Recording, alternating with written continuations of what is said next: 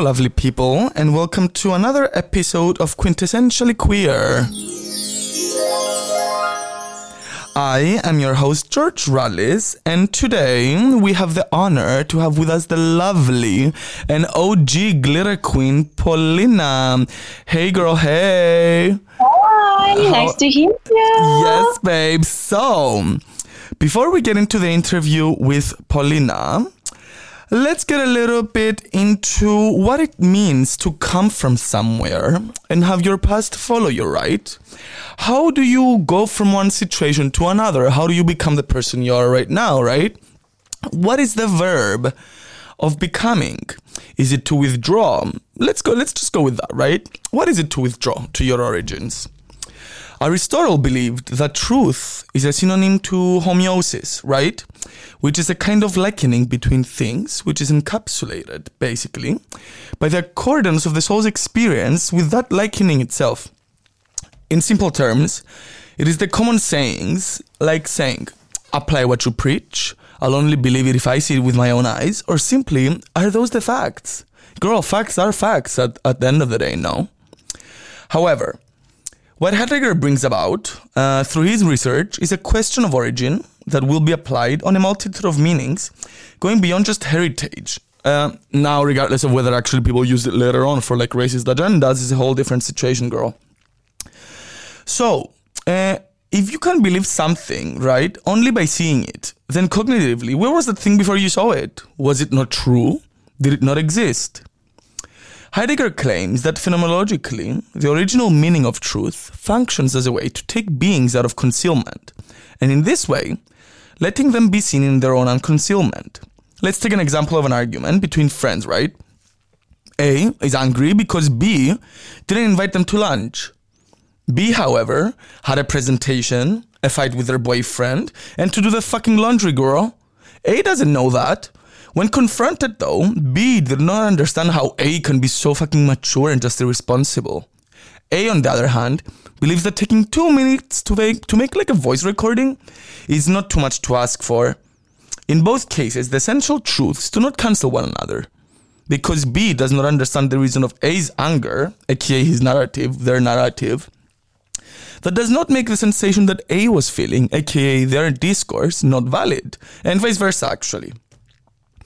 Both subjects are caught within the discourse, yet they experience it as a narrative, which is simply basically extracting emotionally oneself from the reality of their situation, which is a thing that is easier than done. Consequently, they decided that it was pointless to act as though history were going to continue to move towards a common horizon, towards a world in which, you know, all humans could prosper equally, them included, and end their origins. In this way, what is perpetuated and handed down is the only possibility being that of actual withdrawal. Withdrawing to a space where both A and B are right, and in this way bridging the gap between the alphabet. If this indeed is the new human condition of unfixed universality, then it became that way not only by manipulation or narrative, but also by the human ability to withdraw between narrative and discourse, and thus, ultimately, be asked to withdraw from our own subjectivity. Now, this abstraction may be indeed a part of our existence as beings and the fight between A and B, and in this way continuing historicity and origins. Yet, if that is applied on a different level, which is where glitter actually gets to us, becomes a whole different experience. However, let's leave the glitter for Paulina for now. What is created in this new world where both A and B coexist is a bipolar universality of absence and abstraction. I usually go for queer discourse, you know? Now, if we take our inclination to belong as a common sense, then what it is we want to belong to is simply a narrative which we are so emotionally invested in that we actually believe we have agency over, and in this way shape accordingly. However, the question should not be should we destroy the narrative or should we follow it? The question should be the questionability of that said narrative. If the key to the current narrative cannot be found, then maybe we can just create it, you know? Let's just queer it up. Once you crack open the field of historicity and of origins through a subjectively conscious lens, then it has to be sought in the form of the world to which those very terms are actually applied. And then create it in the way that you think is possible. You know, or even if you want, it doesn't even have to be possible, girl. As Latour claims, the problem is that there is a multiplicity of narratives, basically, uh, in the world in general, and in territories, whatever you want to call it, that are mutually incompatible. Everyone wants their own truth to be the truth, you know what I mean? All in all, though, what had to be abandoned in order for globalization to become a thing was actually the local. And I guess in retrospect, subjectivity. In the case of Paulina, though, the arbitrary nature of both is actually what fuels her art and answers to the social questions that are posited around her. So, before we actually go into our interview with Paulina, let's go into Uh by Fujiya and Miyagi.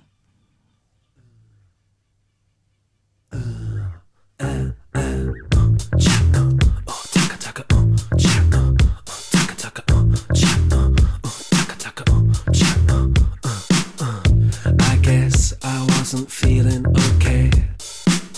I thought that space and time went back and forth and sideways. I'm putting out fires all over the place. I guess it knocked me sideways. Oh, she made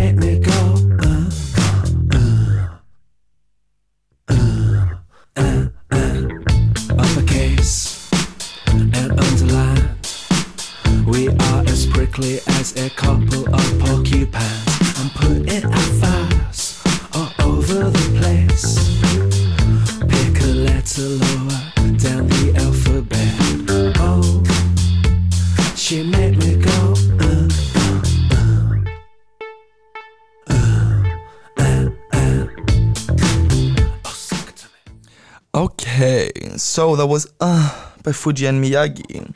Hey girl, hey! Hi. How are you? Wait, actually, I didn't give you a proper quintessentially queer introduction. Let me trace it back a little bit. Today we have with us the lovely.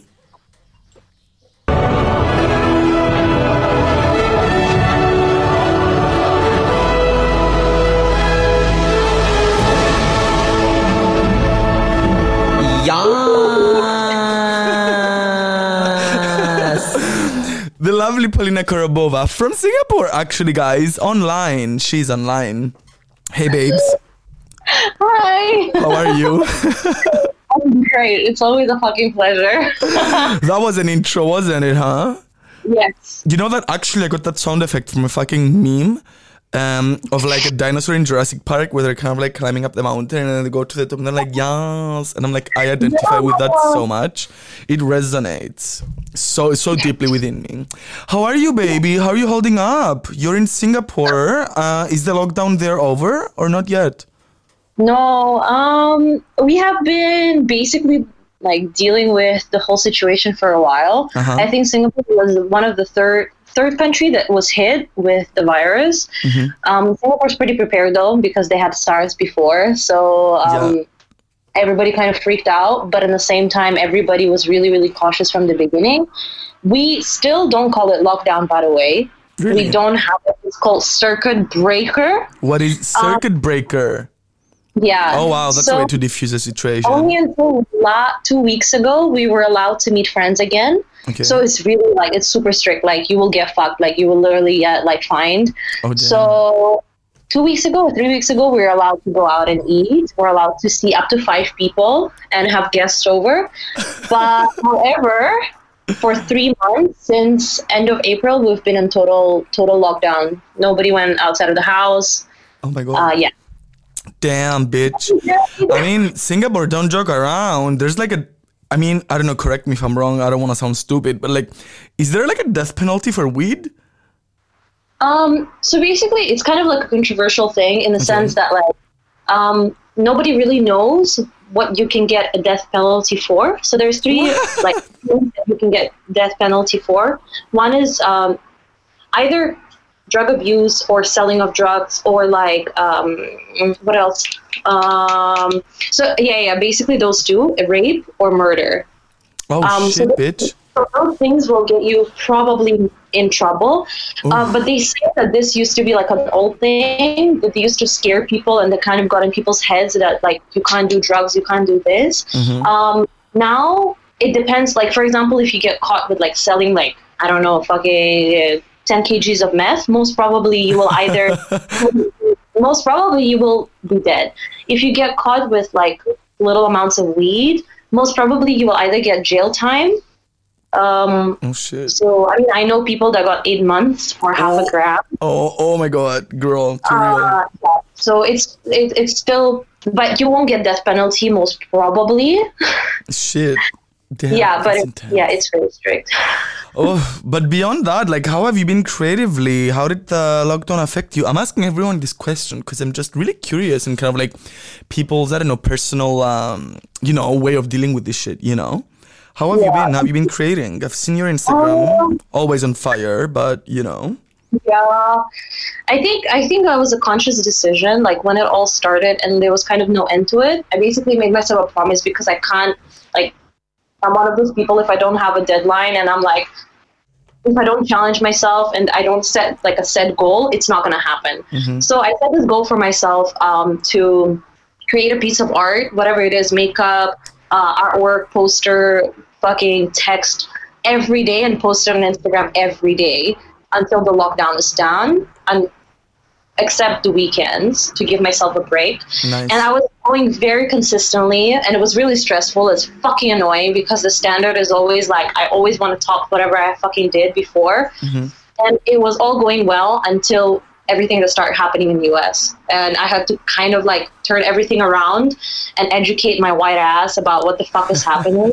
yeah. Um, and like, I mean, it just didn't feel right to post. Uh, Yeah. It didn't feel right to post about my fucking makeup and things that like I'm kind of like supposedly making people feel happy about because that would Exactly, yeah. I, I should not steal attention. I should not. Yeah, and I was like, I, I, I was like, I can't, I can't, and uh, I had like um, a little thing with a brand. Mhm. I told them I'm, I'm not going to post anything until it feels right, and I advise you to as well.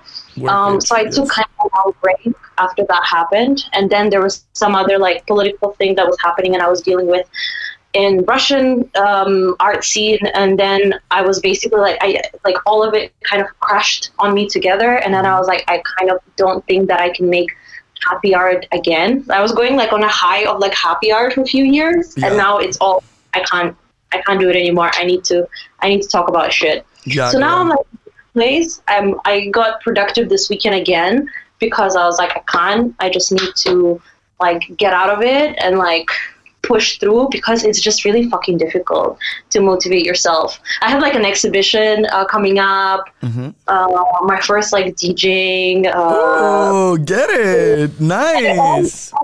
canceled, and I was like, okay, that's it, done. Like, I'm very like you know like up there, or I'm like, like Yeah. and so it's difficult trying to find balance. I mean, girl, as long as you made the connection, kind of like there was the willingness there and kind of like this creative bridge between like Booker or gallery, whatever you want to call it, and you, then I think that that's kind of like going to follow through later on. I was quite disappointed as well, actually, because I had a couple of international bookings uh, that I was really excited for, but then they all got cancelled. But I mean, there is a pandemic going on, so I mean, it is what it is. Selfish. Yeah, but before going into like Russian discourse, right? Because I do want to ask you about that. What did you study and where primarily, so people get to know you a little bit better? You did fine arts. Yes. So I have like a really weird story with like education. Mm-hmm. Uh, I've never really been a good student. I've never been.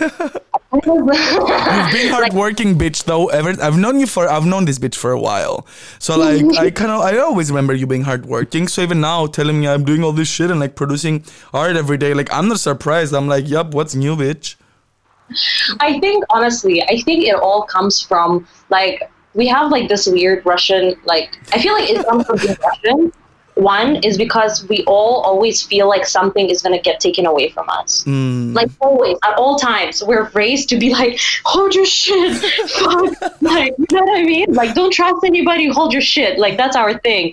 So I feel like that is one thing that makes you like work hard. And another thing is that when you're not good, uh, like in school, when you're not good academically, let's say paper wise, you have to be creative. And I always knew that, like, it's either marks that give you kind of sort of freedom in a mm-hmm. sense, or there's something else that you're so passionate about that it's gonna shut everybody up. Mm-hmm. And I'm, I mean, I'm super fucking lucky that my parents are amazing, young, and like, I mean, they also, I mean, just as a perspective, I was the first English speaking child. I was the first child to get education overseas Yeah.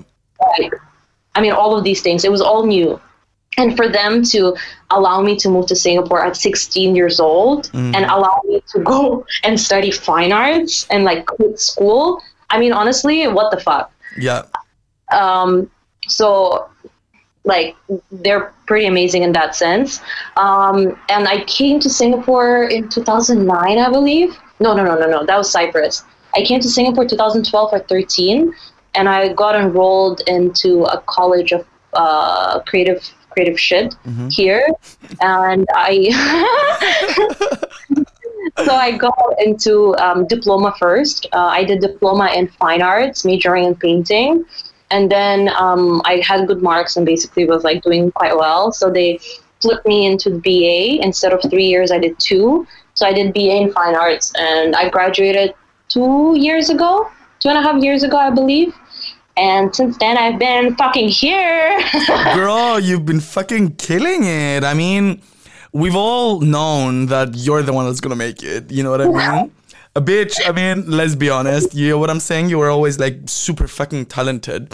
And that kind of like talent was translating on a lot of things, not just kind of like I mean, you concede with the way you cut yourself primarily. You know what I'm saying? Mm-hmm. But then, like, it's not just painting, it's also sculpting, it's also like fashion, it's also makeup, it's like now DJing, like, you know what I mean? There's so many shit that you're doing, which is amazing, you know?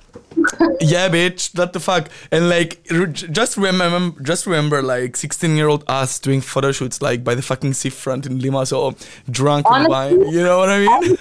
still still fucking good photos like you go back Bitch, fuck it's yes. nothing, it's nothing you would be embarrassed of do you realize Honey, it's like no.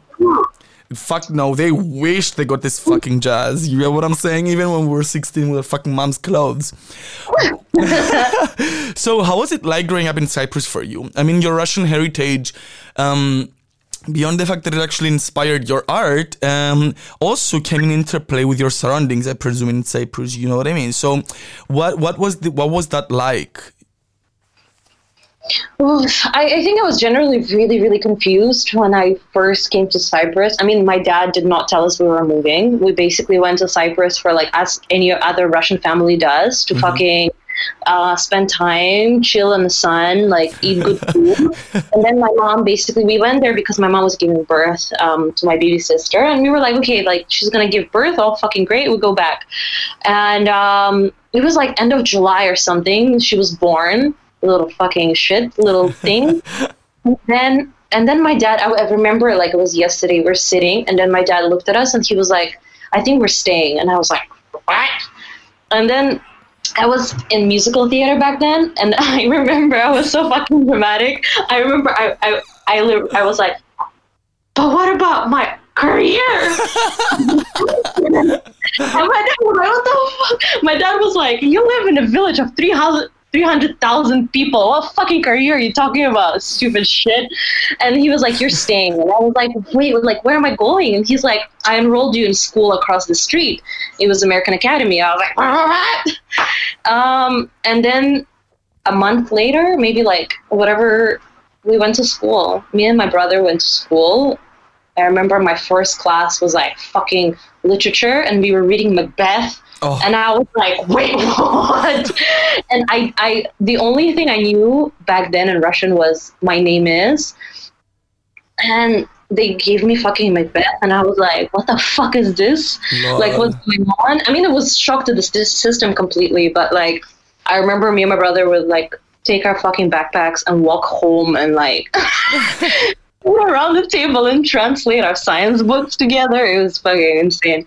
Um, and I've been kind of like, I think again, I don't know how, but my parents made me quite clear on the idea that you need to like integrate in every like wherever you go you need to be the part of community and i mean in cyprus right there's such a big russian population it's very easy to lose control it's very easy like i mean i had a group of uh, people that joined together with me, I Mm-hmm. know them still. They still don't speak English because Yeah. they like hanging around in the same crowd.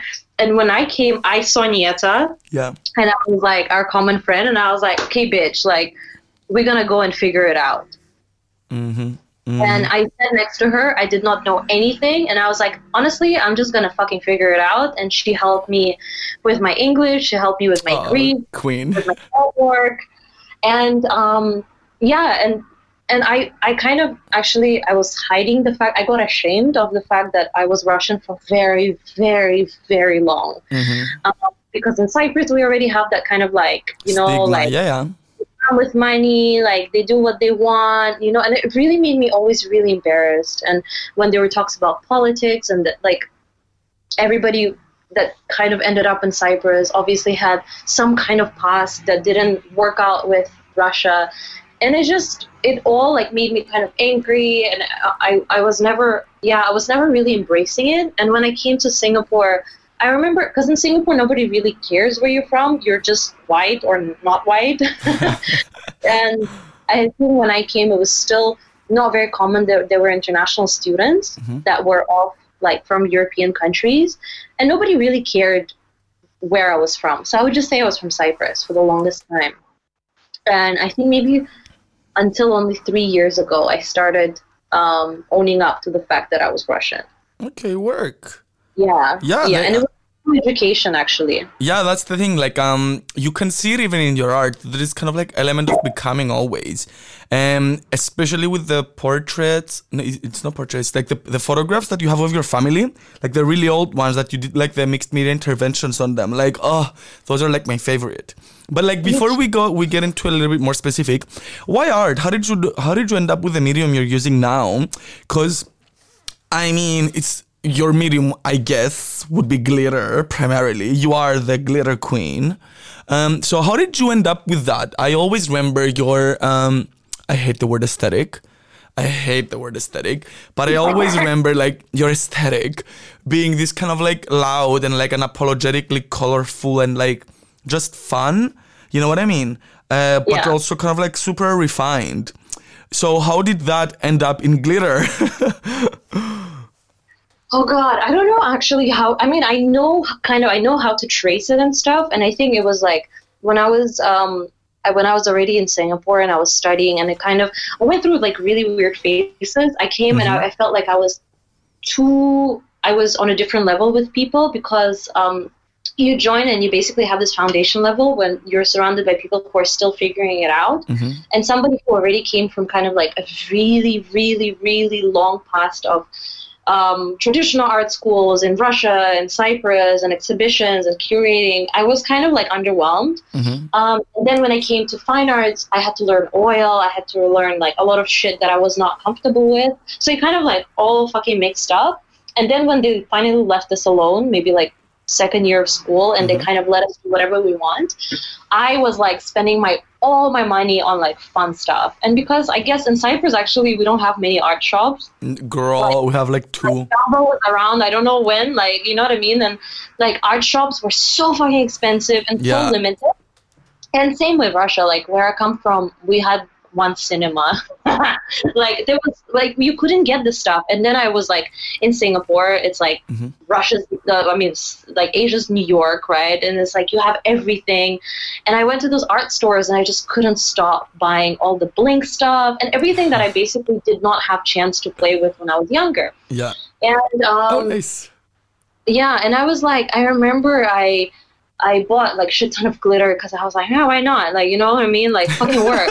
it just felt right. It literally just felt right, and I got all different colors, and then um, I I was sitting there and I I found this I don't know where I found this like uh, old map hmm and it was really beautiful, mounted on the wood. Um, I found it somewhere in a parking lot in Singapore, dragged it to school, and it was so old that like Russia was still USSR. hmm And um, I, I brought it to my studio, and I had a pile of glitter for some reason, and I had that map, and I was looking at it, and I was like, "What should I do?" And this um, this teacher of mine that kind of became like one of the mentors.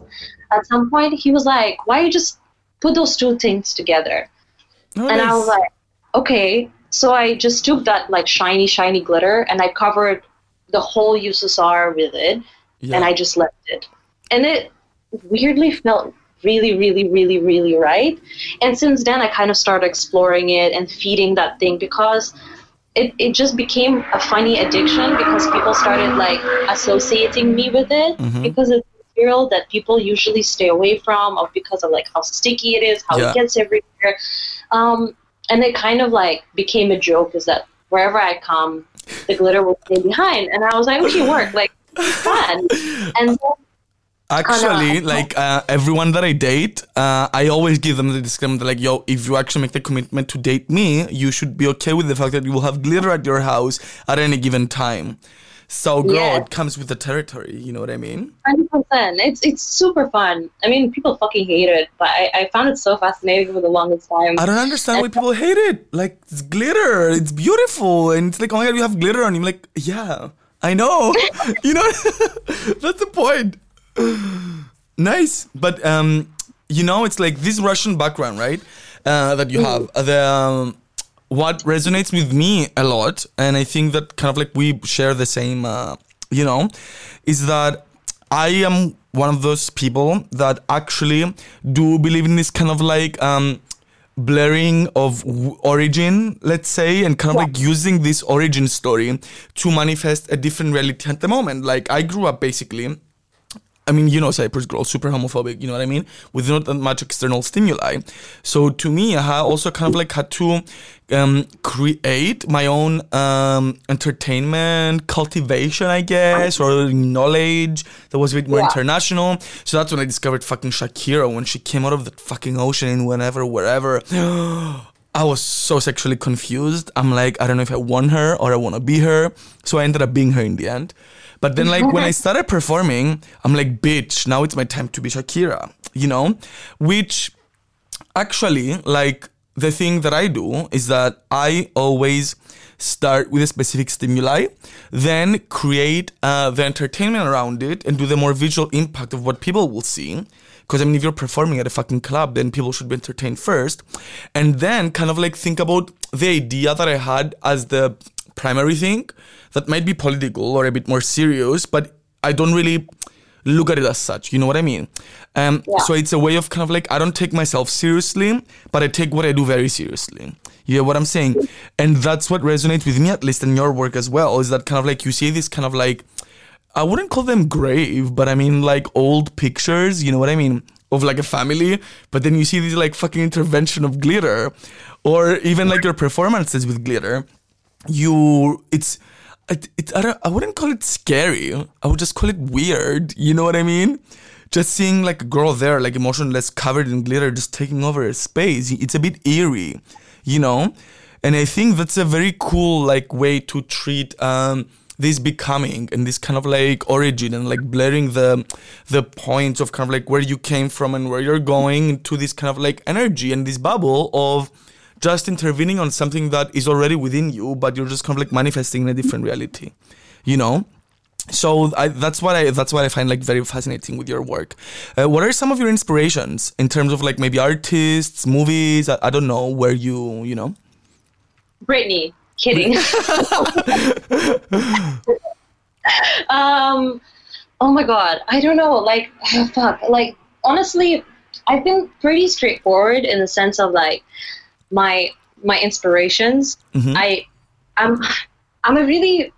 I, I actually found it really hard to call myself an artist for the longest time, and I still actually don't come around calling myself as an artist. Mhm. I, I don't know why. I feel like I'm not fully formed yet to call myself an artist, and I think it's just just a certain boundaries that I created for myself that I'm like, no, I'm not an artist. Um, but I also didn't fully feel accepted because I just rejected the way everybody kind of thought in art school. Because how it works for me, let's say, I see, I it's not a really good way to work, and I'm trying to relearn it. But I work based on a goal. So let's say somebody says, "Hey, we want to do exhibition with you." The theme is blue, and instantly, in ten seconds, I have boom, boom, boom, four artworks in my mind, Yeah. in my head, and then I work backwards. This is usually not how people work. Yeah, They get a theme, they get blue, and then they're like, what it means to, to me, what is it, you know? And that's fine. But that that that way of thinking kind of was felt really unorthodox in an art school.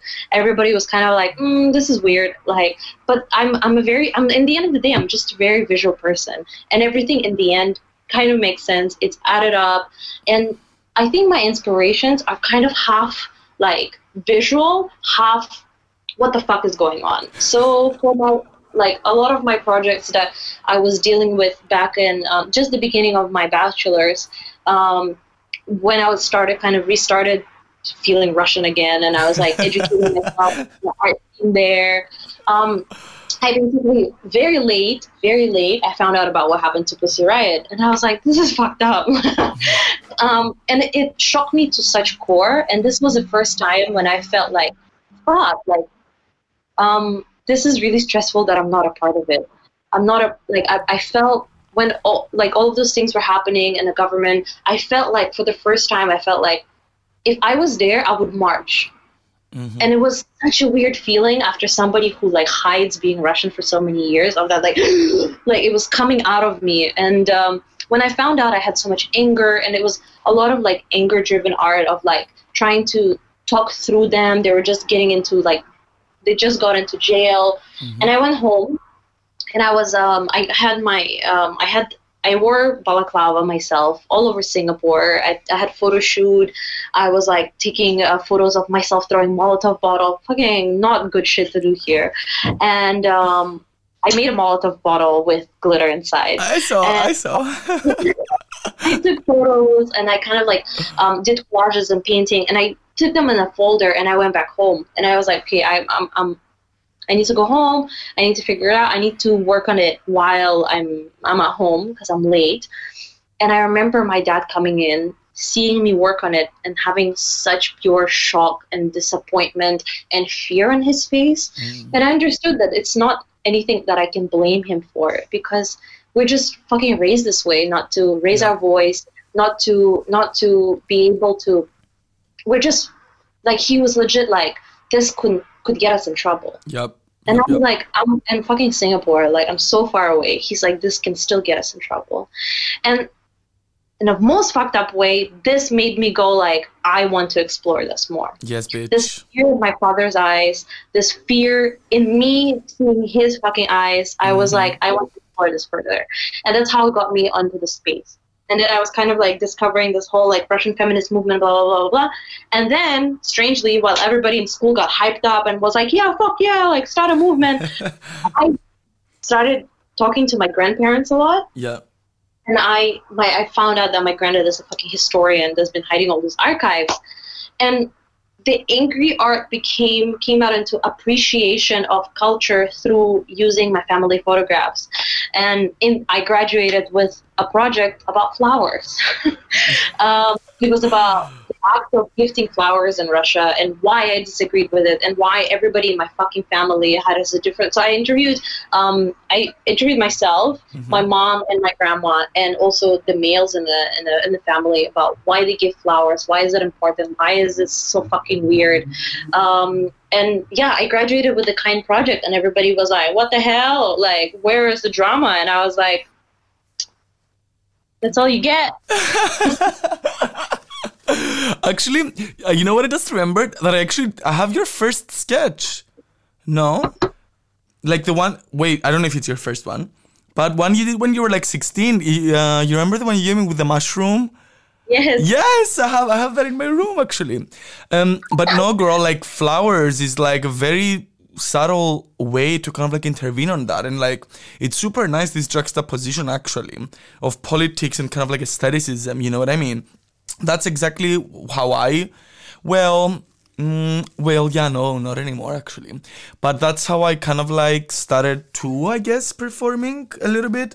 Where it was kind of like, it's what I told you, like, primarily it's like, okay, if you just want to be entertained, then be entertained. If you want to get into the politics of it and be a little bit more serious about your reception of my performance, then please do that. You know what I mean? But I'm not going to force you to do either one. You know what I'm saying? It's kind of like, it is what it is and then like you know you just kind of like let people decide uh, on their own in what they want to yeah. do you know That's a, a lot of people see that as very selfish the fact that you're not leading people through their experience um, often is seen quite selfish because if you're not direct, let's say for people who are outsiders, um, I used to name my artworks in Russian because I just never bothered. I never thought that naming an artwork is really important. But in mm-hmm. school, in school system, like having a name, a title, whatever material is really, really important. I was like, I'm just gonna fucking call in Russian. Nobody understands. Um, it is. It it seems selfish, and I mean, I took that as a comment, and I was like, okay, I will reflect back on it, and I will see what I want to do with it. But if you're not if you're working with kind of an audience that is not necessarily involved into your circle, you can be mm-hmm. seen as somebody very ignorant and selfish because you're mm-hmm. like, I welcome you into my world. and you're Well, it. I actually ha- I was having this conversation yesterday with some friends, and like I mean, girl, so you've known me since like what sixteen, so you know how loud I am, and you know how opinionated I am and self-assured, which is like a lot.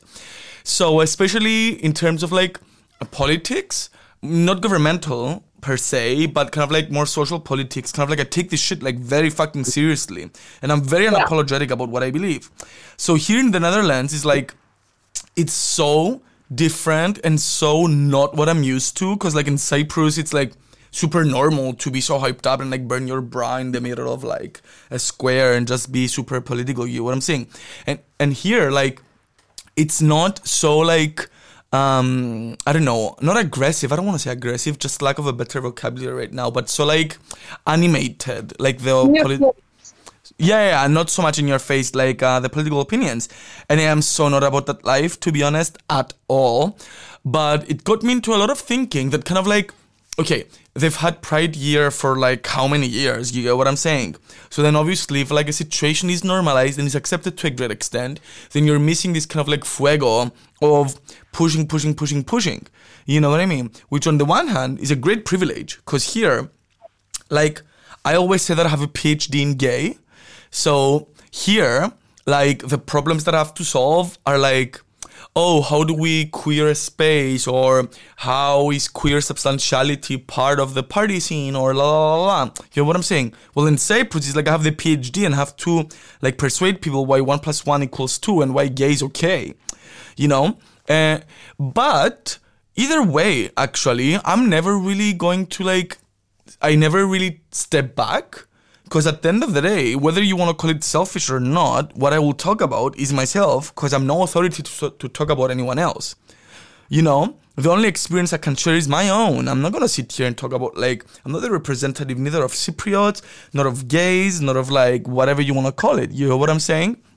So whether you want to call it selfish or not, like bitch, it's your fucking narrative, and then by sharing it, you add to a discourse. And if other people can actually learn from that discourse through your narrative, then so be it. If they don't, then okay, take a seat and wait for me to give a fuck, babe. That type of thing. So before we continue on, let's go into another song. Let's go into Anti Taxi by La Femme.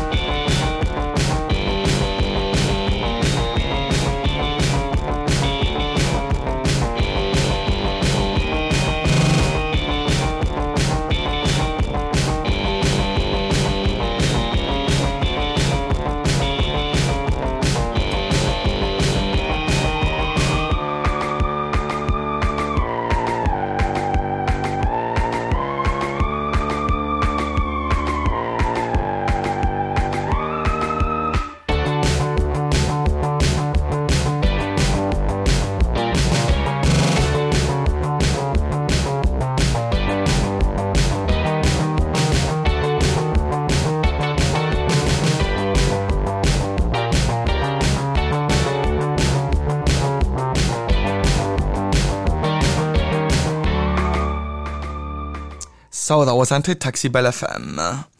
So, girl, um, I don't know. Okay, basically, right? Uh, what I notice a lot in your work is that there is uh, this um, maybe lack of a better word, but kind of like conscious immaturity or more kind of like mature playfulness.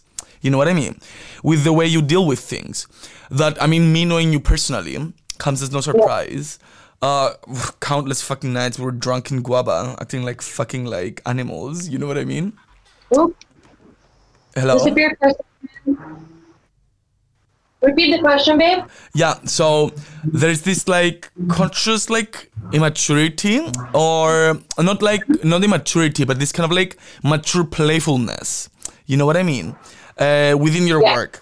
And actually me knowing you personally comes as no surprise. Uh, countless fucking nights being drunk in Guaba, living our best life, being 16, like eh, you know what I mean? So it it goes back to what I told you before. That um not taking yourself seriously, but taking what you do very seriously. Can you tell me a little bit more about that? Is it like a conscious thing? um Because I mean, you could have like shared the same um, messages, I guess, with using different colors, for example. But your primary color, at least in my understanding, is pink, right? The, when I think of Paulina, I think of pink. I think of kind of like um, light blue or like fluorescent i don't know like yellow or something like that is that a conscious choice how did you how did you come to that point because there's this kind of like progress with within your work i think now it's a bit more refined i get not refined but kind of like when you were younger and doing the sculpting it was a bit more of like an acid experience, you know what I mean? So it was like a lot of things intertwined into one. While now I feel it's kind of like a little bit more refined, a little bit more just kind of like bam, this is it, but it's still playful. How how did you come up to that? Is there like um a specific level that you say your playfulness hides within it like a feminist power? Is it like how did you come up to that basically? Wow, that's such a difficult question. Sorry, babes, doing my best. I'm honestly really, really, really, really fucking fluid when it comes to making stuff.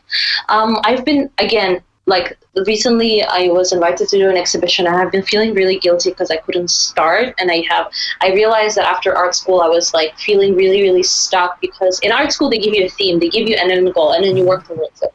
When you have an exhibition or a solo exhibition you don't really know who you're working for unless like I mean you're just doing it for yourself. And actually after being like two two years three years into events and creating experiences for people as the back not the star let's say but creating experiences for audience you start looking at things very differently.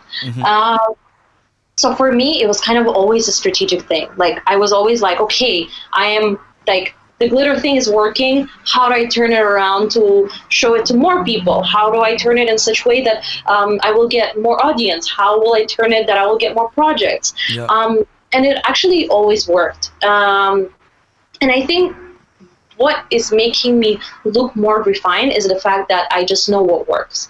It's I'm say I'm trying to step away from it because I always go back to this nature of mine where I'm like I'm 12 years old and I can't stop drawing. I'm mm-hmm. fucking up my eyes every night because I just can't stop. Where where did it go? And that's why I think that was the mo- I'm very honest about it and I want more people to be honest honest about that. I've never I've never really said that I want to be an artist.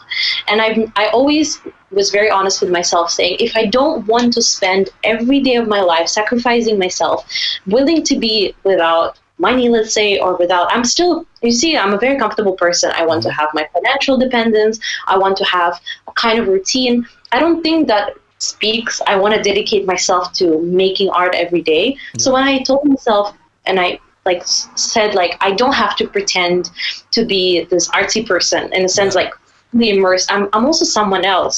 I also run events. And the moment I started being honest with myself, I realized that it's okay to be strategic. It's okay to make things if let's say it feels good for social media. And I think that's kind of it kind of went that direction. But now I'm trying to to take a step back Yeah. and things because I want to do them, like Yep. therapy.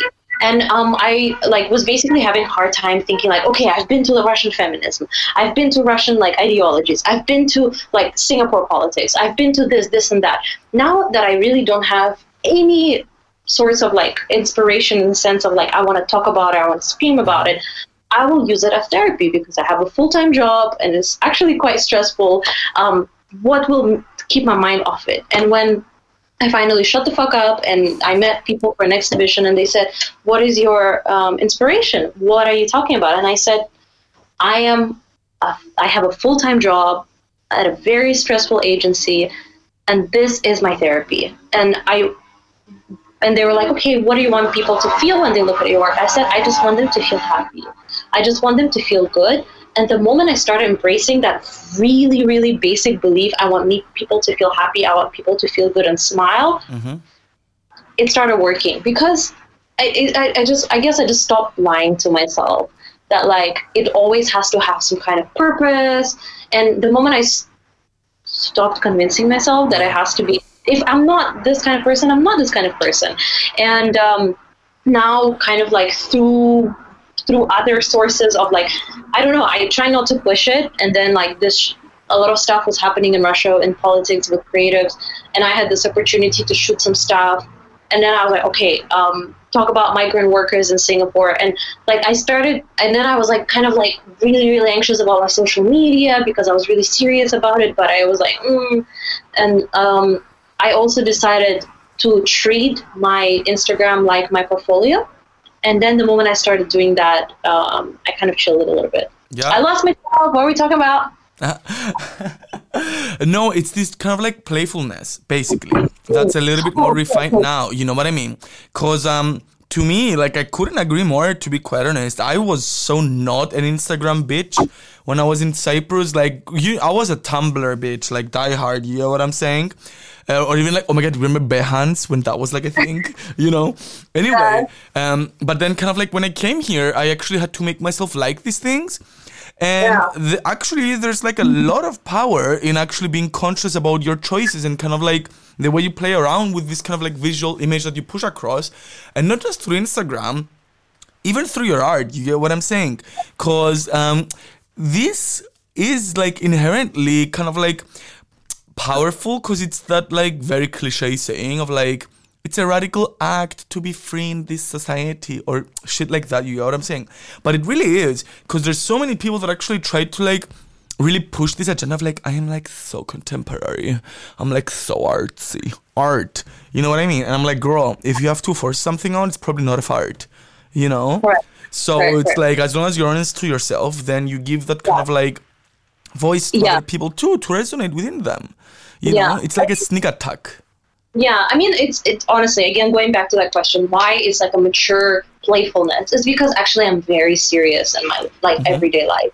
I'm very serious with work. I'm very serious with relationships. I'm very serious. I'm, I'm too serious when it comes to like work ethic, and mm-hmm. it's fucking heavy, and it's just frustrating that I have to be so like it's really weird, but I have to be so determined, and I feel like I have to be the best since I'm very young, and it's just too painful. And that's like my outlet of being like, actually, like I want to play around, Yeah. and this would just it just literally comes out in glitters and pom poms and like pink things because it's the opposite of how I feel inside sometimes Yeah. that also became like a part of the game of like when I had my first solo exhibition in Singapore and I was still like very much only wearing black. Like all we all been there. Oh, yeah. I for the longest time.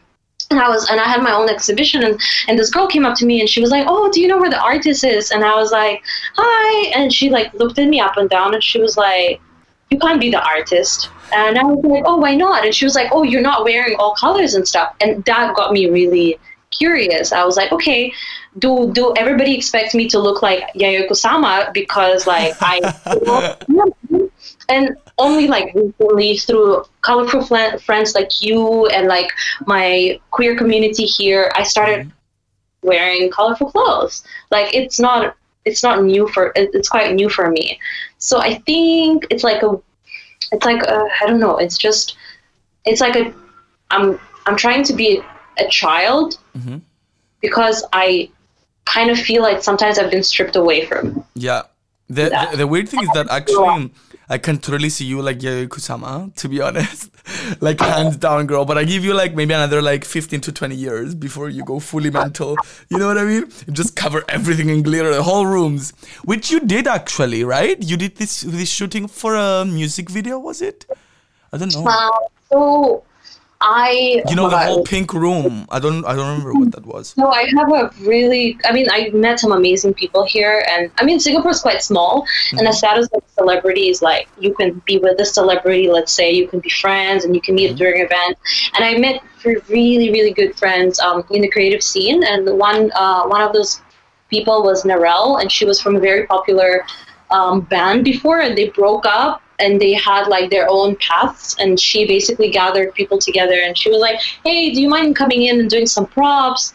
And I was like, okay, sure. And then I ended up being the art director of the fucking shoot. Nice. Um, so like a week before or like a month before, she was like, can you build a whole pink room? And I was like, I mean, I, I I'll do it.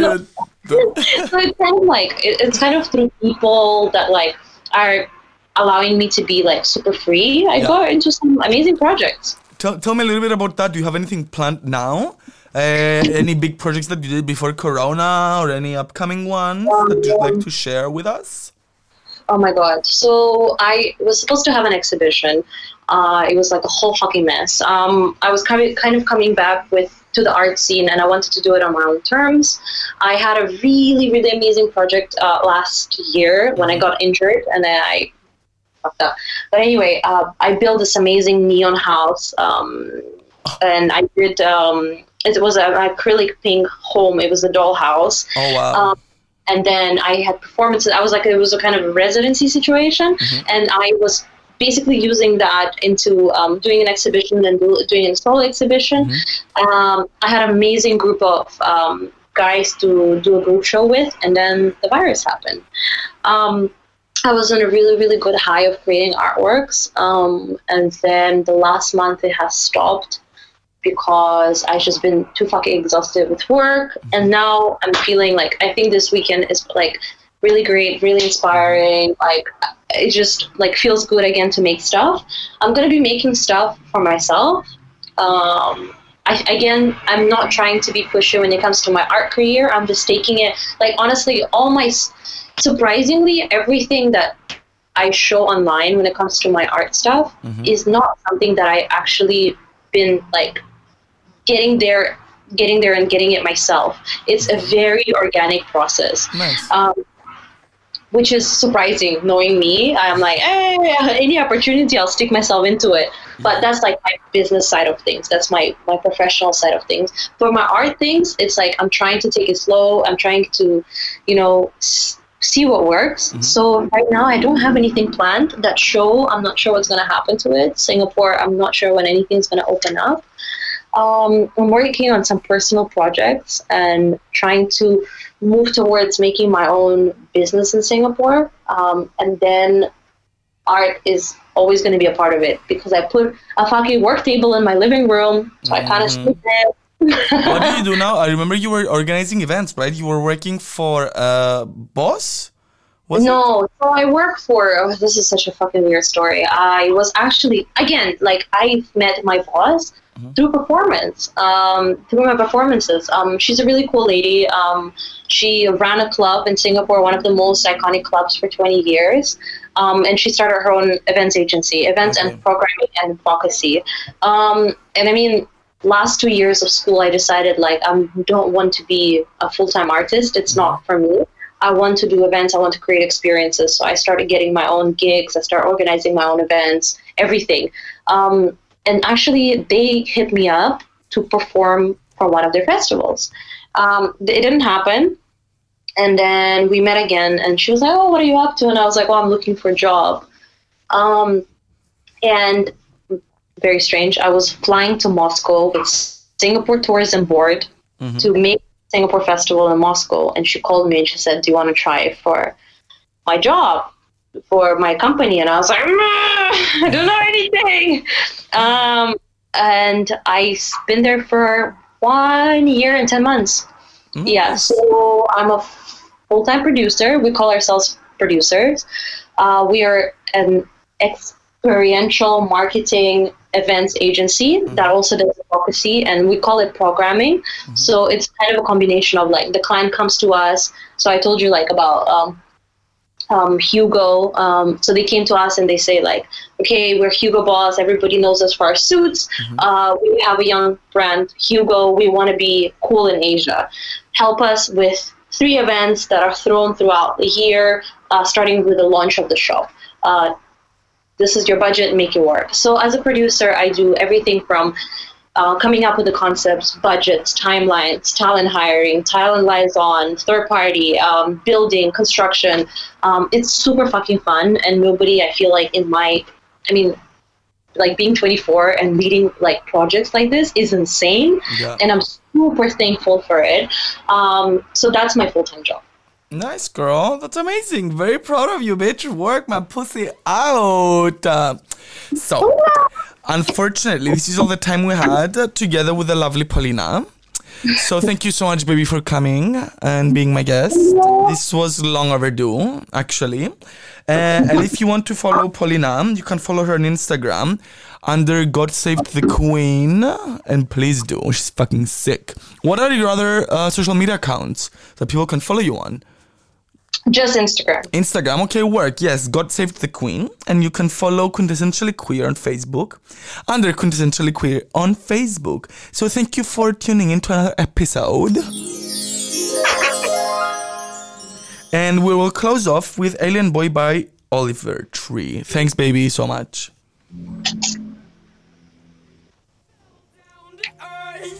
From a hundred miles away and somehow I still make it work. But it's overrated and somehow played out. The doors down so you can't ignore it. I'll hunt you down like a tyrannosaurus. My teeth are sharp like a great white shark. Let me taste that flesh is my favorite part. Gotta eat seven spider eyes for every day of the week. Means I'm still up working while your bitch ass sleeps. I'm an alien among the human beings.